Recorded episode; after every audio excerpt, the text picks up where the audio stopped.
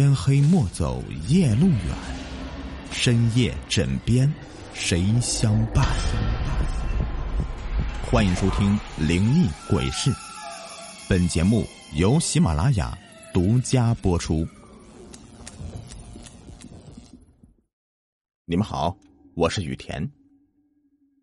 今天的故事的名字叫做《一封遗书》。你好，我的名字叫林业，一名普通的高中生。你一定很奇怪，为什么我会给一个素不相识的人写信吧？实际上我也没有办法，因为我快要死了。看到这里，也许你会嗤之以鼻，随手就扔到垃圾桶里；也许你会仰天大笑，这是什么疯子？竟然会给一个不认识的人写信，竟然会咒自己死？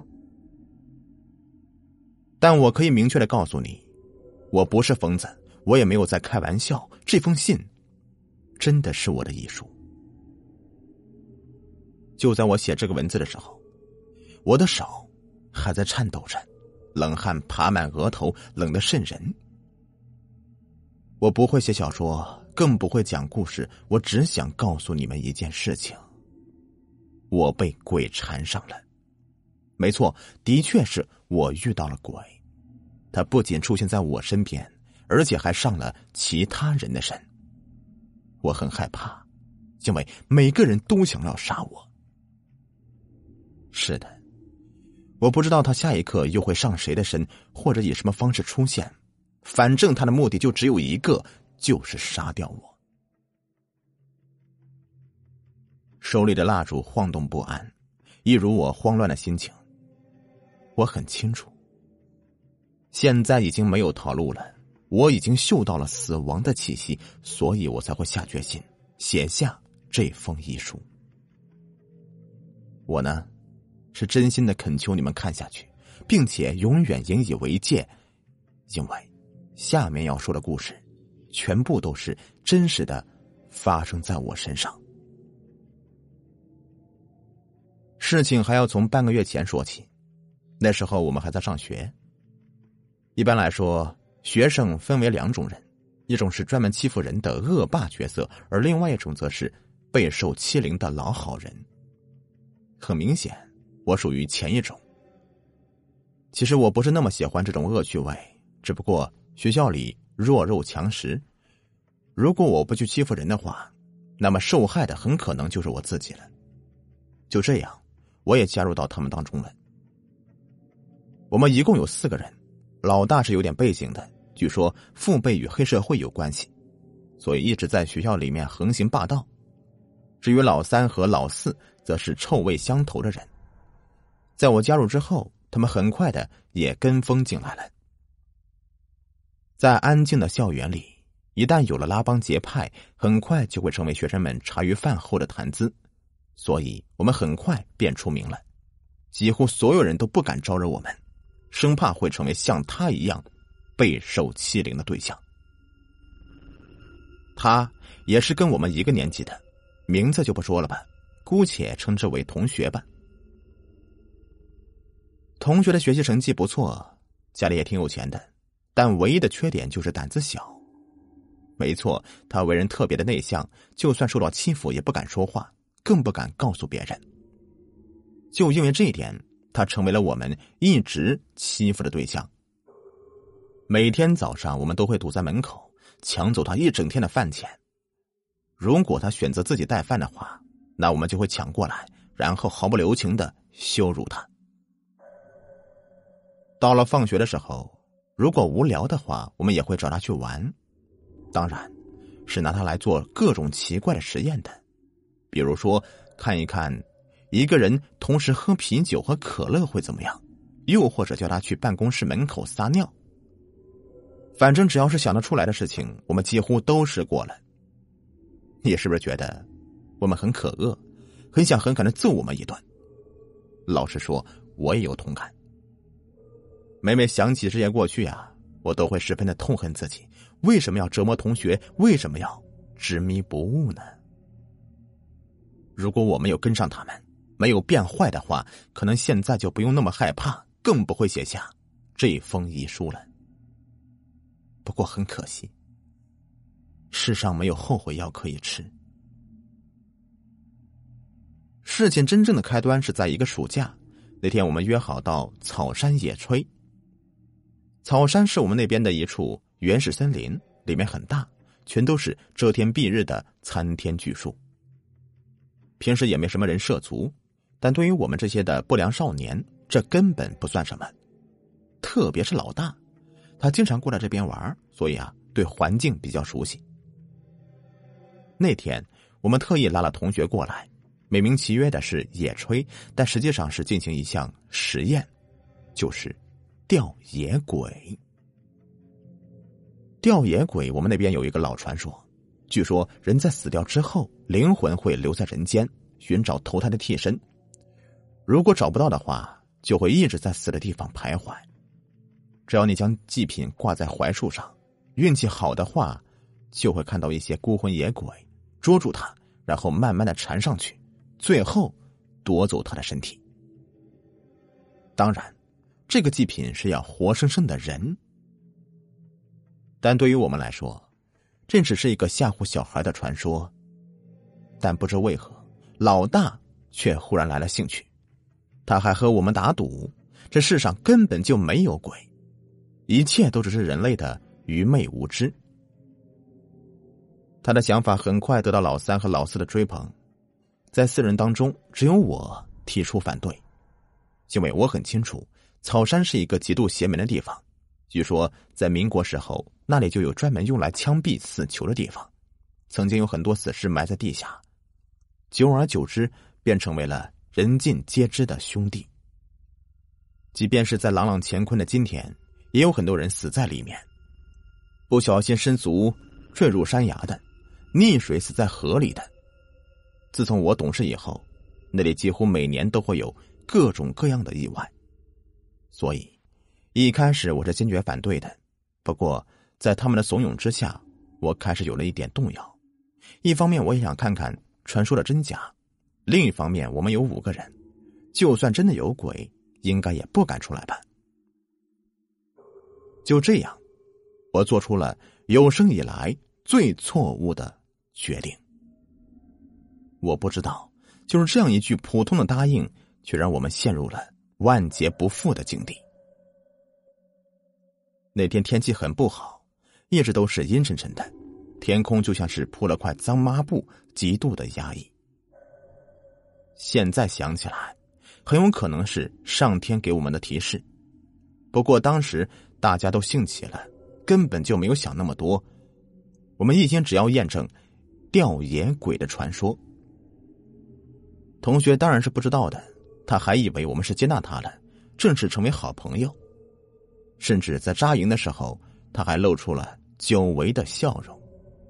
不过，这当然是他最后的笑容了。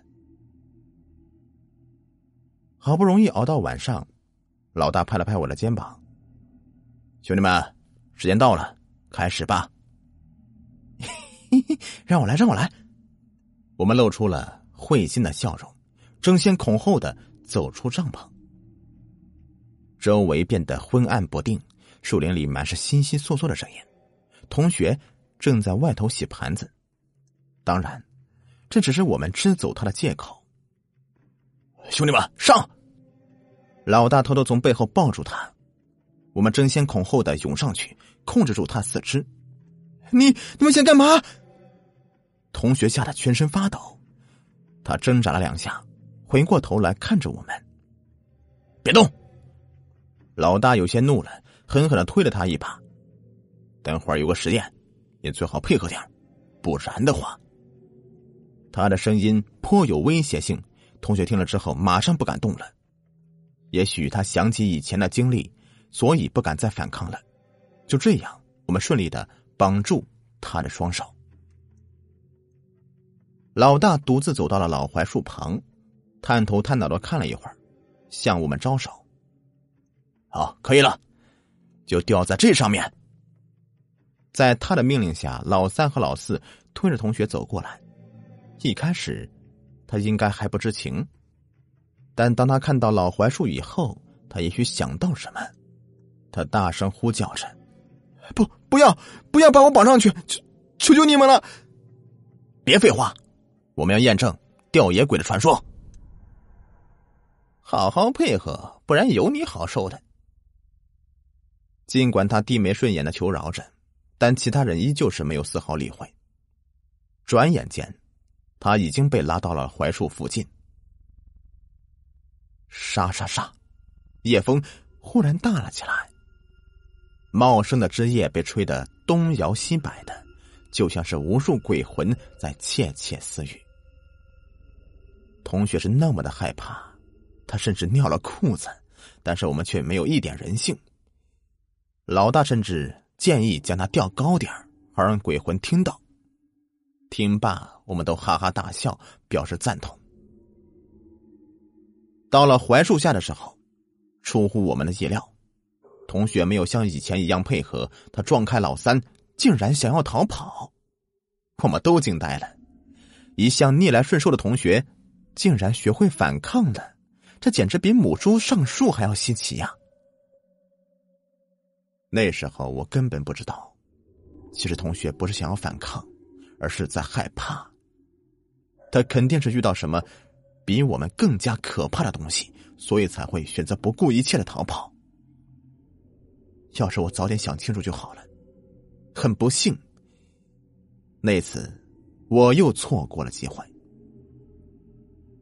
对于这样的软柿子，我们自然是不费吹灰之力就捉回来了。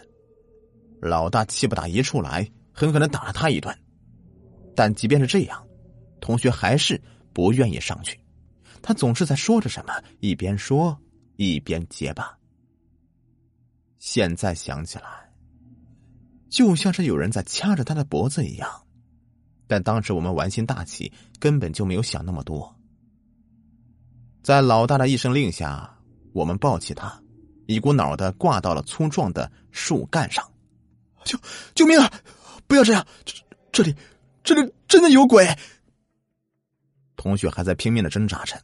但是显然没有用啊！我们的固定功夫做的很好，加上树干粗壮，就算是刮大风也不会摔下来。很好，很好啊！你就这样做诱饵吧，我们在下面守株待兔。嘿嘿嘿嘿！老大拍着手掌，嬉笑道：“不要这样，要不，要不我给你们钱，每人五百，你们你们先先放我下来。”好不好？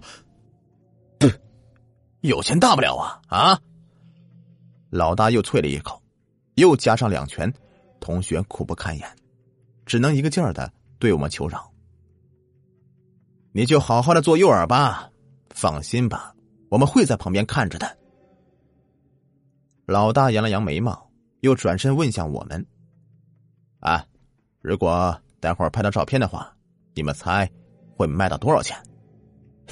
嘿，呃，起起码每人五百吧。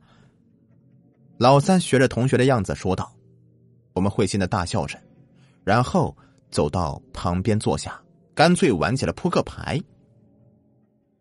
一开始，同学还在苦苦的哀求着，但后来也许知道是没有用了，他不再说话了。虽然我一直在和他们玩，但不时的会看向那边。我打心底还是觉得。”有什么不对劲儿？但随着时间的推移，这种感觉渐渐减弱。我们沉浸在四个人的厮杀中，完全是忘记了树上的同学。大家都觉得没什么事情，就算有危险，他也会主动求救的。就是这样的可怕的思想麻痹了我们，这才导致了后面的事情。接下来，我们不知玩了多久，周围。